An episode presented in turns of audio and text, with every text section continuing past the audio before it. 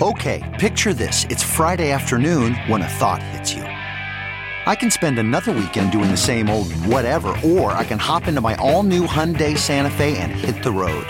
With available H Trac all-wheel drive and three-row seating, my whole family can head deep into the wild.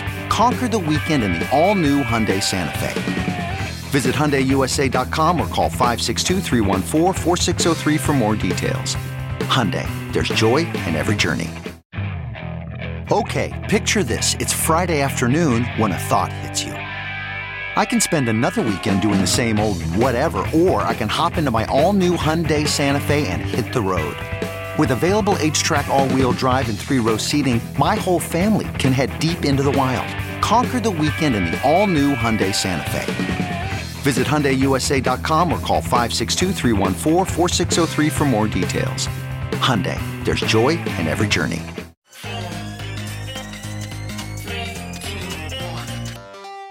Welcome back to The Breakdown with me, N L W. It's a daily podcast on macro, Bitcoin, and the big picture power shifts remaking our world.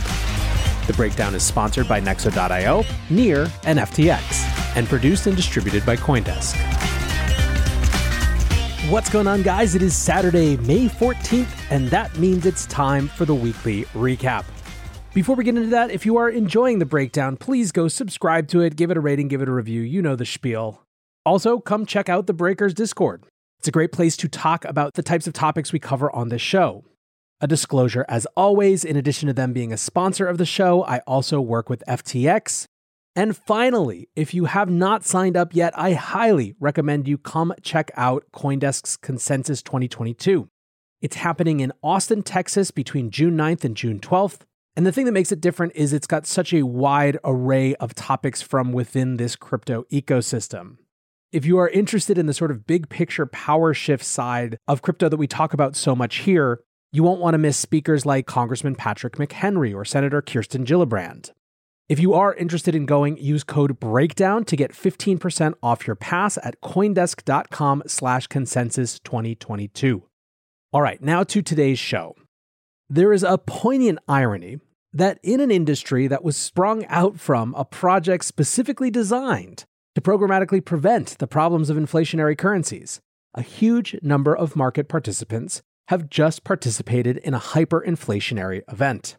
So what happened? Last we left the Terra U S T Luna story, Luna was trading for under a cent.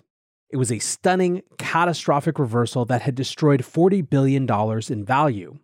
However, the last couple days, the end of this Luna story, were just as fascinating as the big moves that happened at the beginning of the week. To understand it, we have to review the core mechanism in the ecosystem, which is the one-to-one redemption between Luna and U S T. The idea of this algorithmic stablecoin is that you can always exchange Luna and U S T for one another at a guaranteed price of U S T equals one dollar. So the idea is if U S T went down to ninety cents, you could buy U S T, redeem it for that guaranteed one dollar of Luna, and make the ten cents difference. When you do this, the U S T you redeem is burned, and the Luna that you get is minted or created. Now this is all well and good when things are working fine. It theoretically creates a stabilizing mechanism that uses market forces and natural arbitrage incentives to keep the price of U S T at that dollar peg. But let's now consider a scenario where things are not going fine. Let's say, in fact, that there is a bank run in the ecosystem. People have lost all confidence in the collateral asset of Luna and are racing to get out. Now, you have all these people who still hold billions in U S T. They redeem it for Luna, which creates more supply of Luna, and then instantly dump that Luna on the market.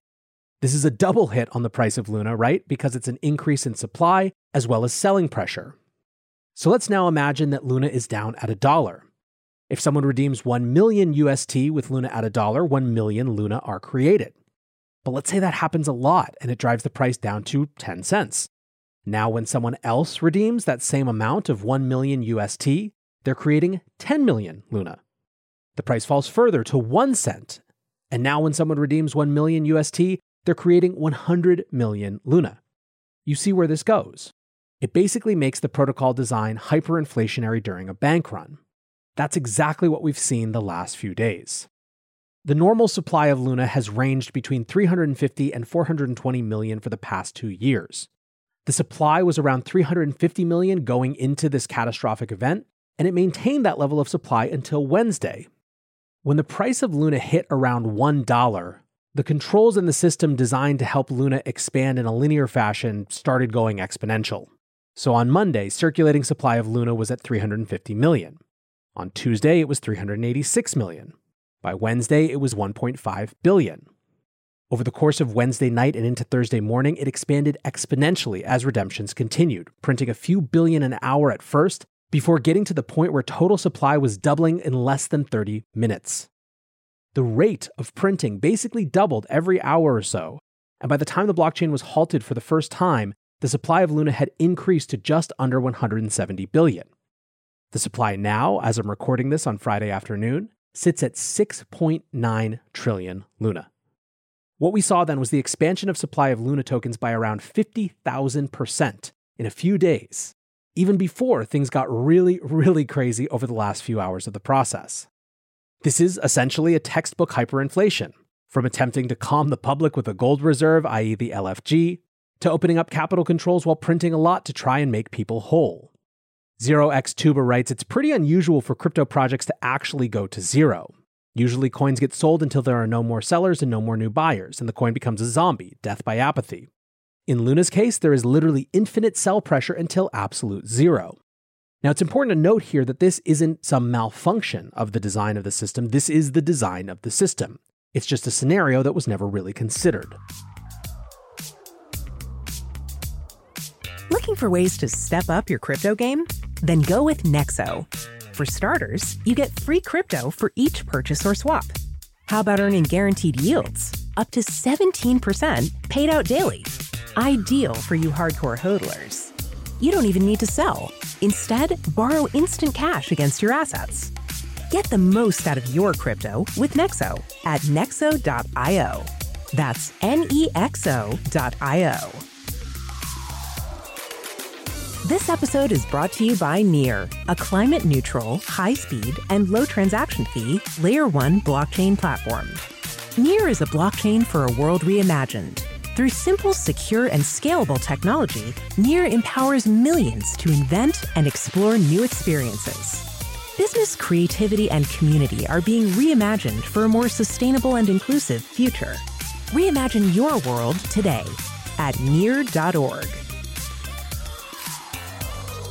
The Breakdown is sponsored by F T X U S. F T X U S is the safe, regulated way to buy and sell Bitcoin and other digital assets with up to eighty-five percent lower fees than competitors. There are no fixed minimum fees, no A C H transaction fees, and no withdrawal fees. One of the largest exchanges in the U S, F T X U S is also the only leading exchange that supports both Ethereum and Solana N F Ts. When you trade N F Ts on F T X, you pay no gas fees.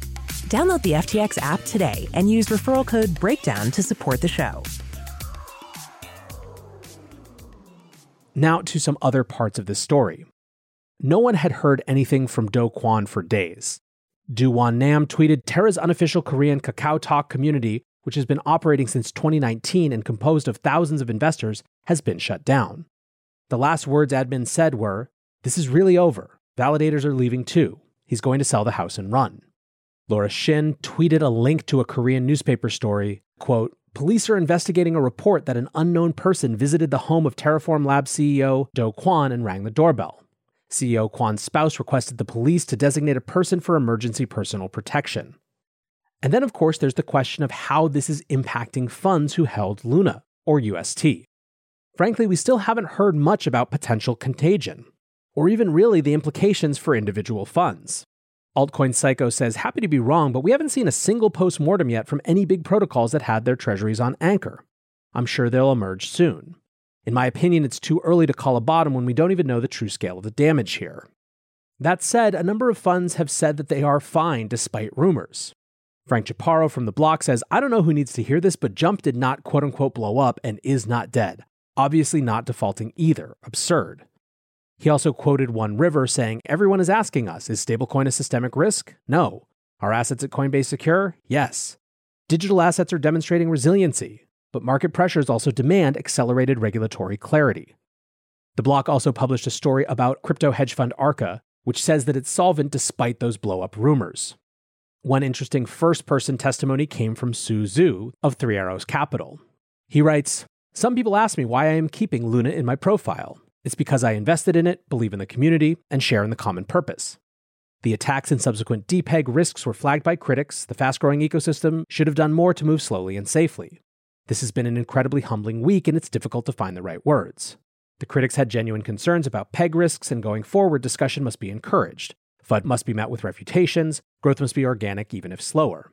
This is Terra's DAO hack moment. I will not pretend to know what the future holds, but I will do my part to help. As for critics of me personally, I accept it all. I'm sorry. In a different life where I wasn't invested in it, I would have been far more likely to be cautious. Going forward, being able to separate analysis from bags is my focus." People appreciated that Sue was one of the only people in this situation who actually said the words, "I'm sorry." But there was also a bit of consternation about the idea that this was Terra's DAO hack moment. Given that this was not, it doesn't seem currently, a malicious attacker, but more one possible outcome of a flawed design. In the public markets, Galaxy Digital has been hammered because of concerns around Luna. Analysts have said that they're overblown and unwarranted, but Mike Novogratz very famously just got a Luna tattoo, so you'll forgive markets for being nervous. One important additional note came from Meltem Demirs, who wrote what grinds my gears, saying X Fund blew up to describe realized or unrealized losses resulting from Luna or U S T exposure.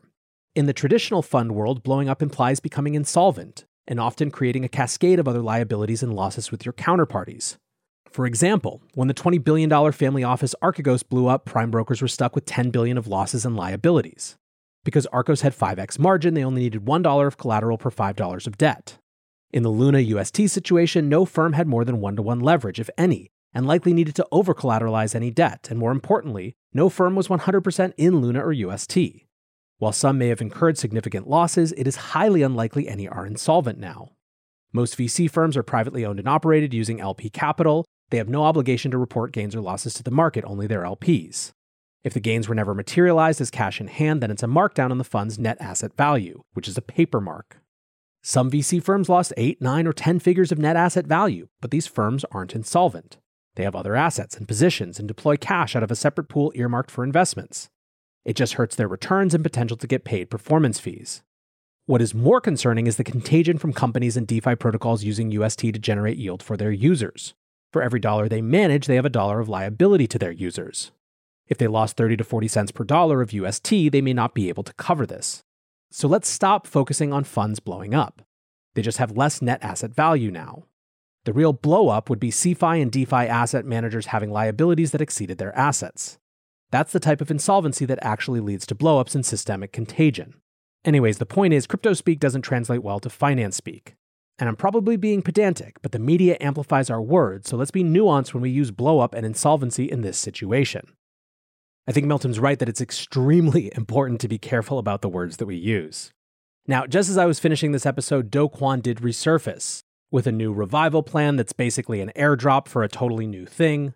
And in the very short amount of time I had to review, the responses ranged from some version of please f*** off and go away forever to memes and jokes.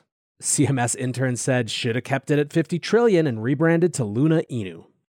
Now, we have barely scratched the surface of reckoning with this whole blow up. However, for some folks, attention has already turned to whether there are other dominoes to fall in this bear market.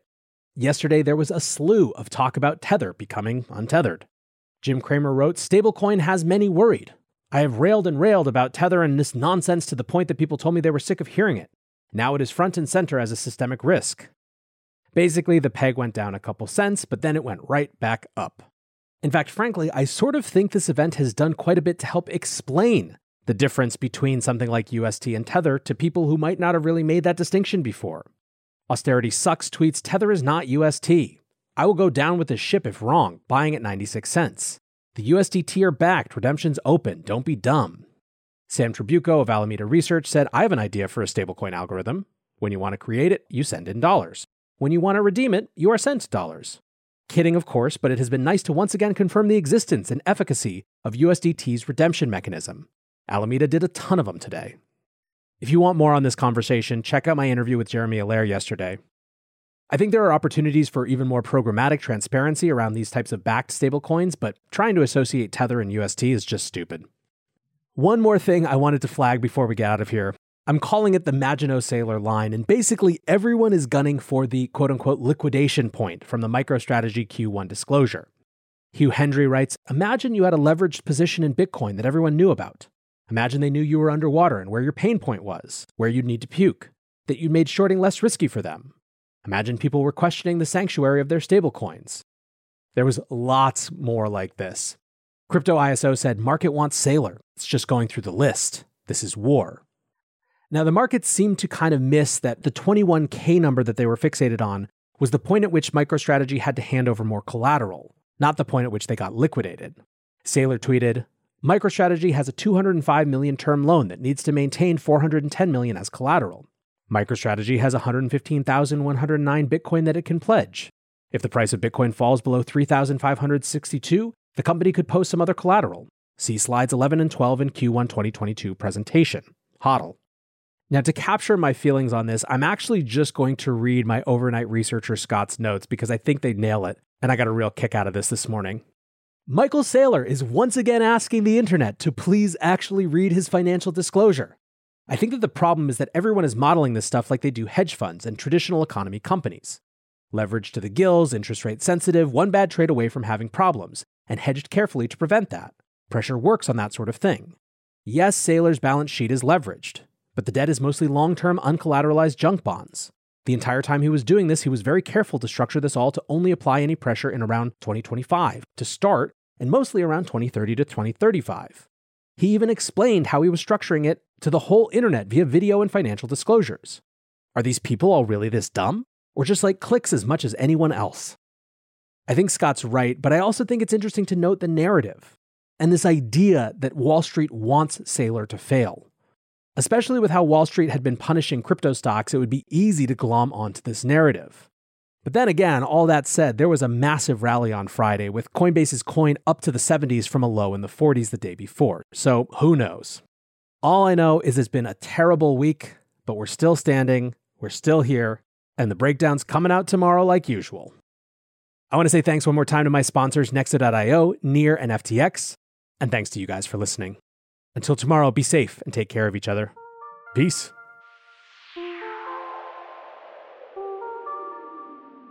Hey, Breakdown listeners, come join CoinDesk's Consensus twenty twenty-two, the festival for the decentralized world, this June ninth through the twelfth in Austin, Texas.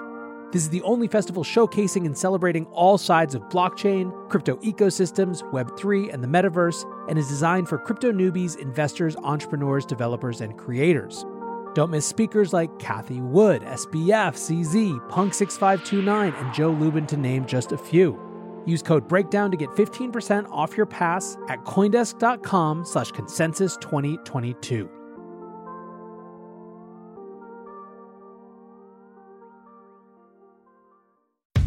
How powerful is Cox Internet?